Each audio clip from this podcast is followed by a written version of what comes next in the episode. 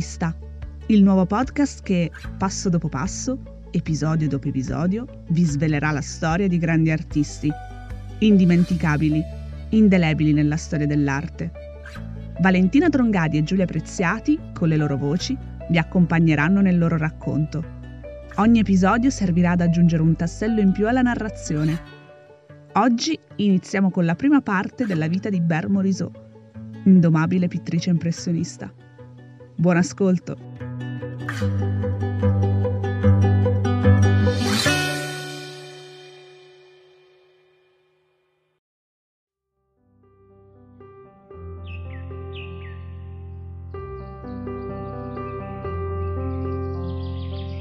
In quel quadro, esposto nel 1869, tre visitatori del Salon di Parigi, la massima manifestazione ufficiale dell'arte francese, Ber Morisot ha lo sguardo fisso e misterioso, vestita di un candido abito bianco. Il pallore del suo volto è messo in risalto dallo sfondo di un nero assoluto e dai riccioli capelli scuri che le incorniciano un'espressione distratta. Le mani, l'una sull'altra, si poggiano su una ringhiera di un verde acceso che si contrappone ai vestiti chiari della scena.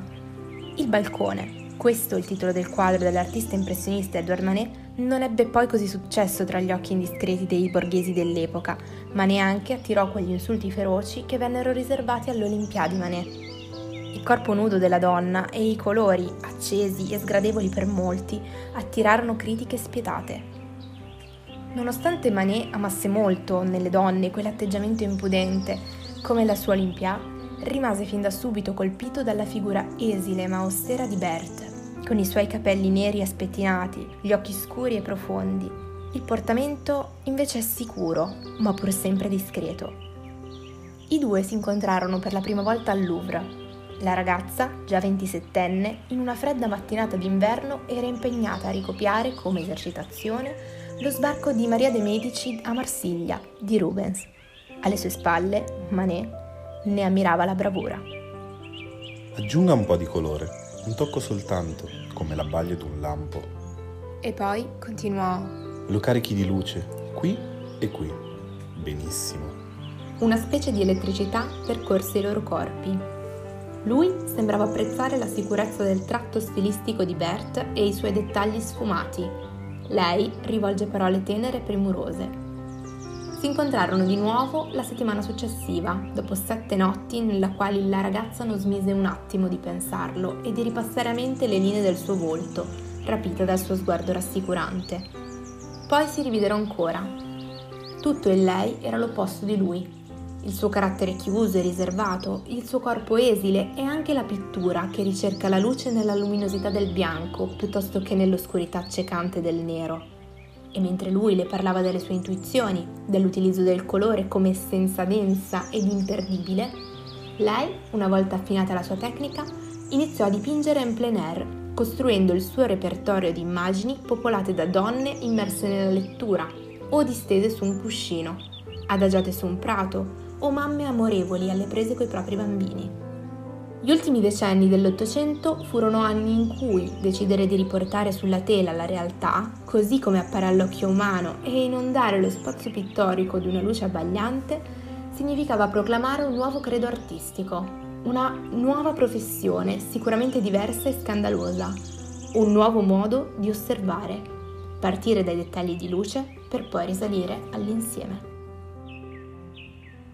Bert fu per Manet non solo una collega fidata, un amante di cuore, ma anche una modella preziosa, che lo porterà a realizzare una dozzina di dipinti e bozzetti preparatori, quasi come fosse un'ossessione che ritorna di quadro in quadro.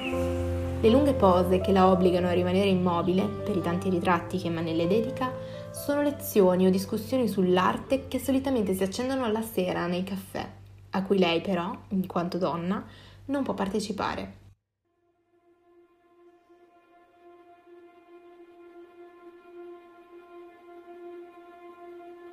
Bert non sa ancora cosa realmente sta accadendo in quel suo giovane cuore, non ha idea del baratro psicologico nel quale la sta spingendo la sua passione silenziosa. Di colpo l'atteggiamento di Manet nei confronti della ragazza cambierà. Sapeva bene che non avrebbe potuto possedere Bert, che, come lui, apparteneva a una buona famiglia borghese. Il pudore, Il buon gusto, le regole sociali del loro ambiente, tutto creava una distanza di sicurezza. Inutile allora compromettere ancora di più la propria vita di artista, marito e anche padre. Ora la guarda con la cattiveria dei codardi, la giudica, non tollera più le qualità che prima l'avevano attratto e spinto ad avvicinarla e ammirarla. Bert si trova così davanti a un bivio, rinunciare definitivamente all'uomo che ama, rifugiandosi nella pittura per riuscire a elaborare il dolore, oppure insistere e fare di tutto pur di averlo al proprio fianco. Sceglierà la seconda strada compiendo una scelta saggia ma dolorosa. Sposare Eugène, il fratello di Edouard Manet, sicuramente meno artista, ma più affidabile e concreto. Smise così di posare e iniziò a fissare il giardino di rose della palazzina di Parigi dove i due coniugi andarono ad abitare e che diventerà la sede ufficiale del circolo di artisti che si riunisce ogni giovedì. Diverrà una vera scuola di maestri e letterati. È proprio qui, nel salotto di Bert, tra le siepi fiorite della casa, che l'impressionismo troverà la maniera di maturare e di formulare l'indice dei suoi principi estetici. Quando Edouard Manet morì, nell'aprile del 1883, Bert partecipò al lutto della famiglia con la dovuta compostezza ma i suoi reali sentimenti li riversa in una lettera alla sorella Edma. Questi giorni sono stati penosi, dolorosi.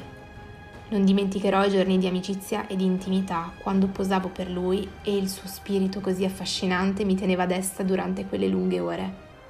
Tutto un passato di giovinezza e di lavoro svaniti. E io sono spezzata.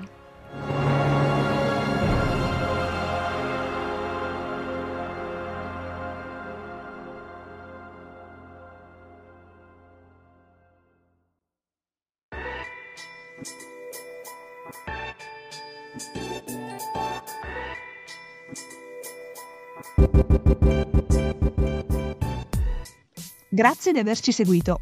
Noi vi aspettiamo al prossimo episodio, ma non dimenticate di seguirci anche sulla nostra pagina Instagram Una vita d'artista.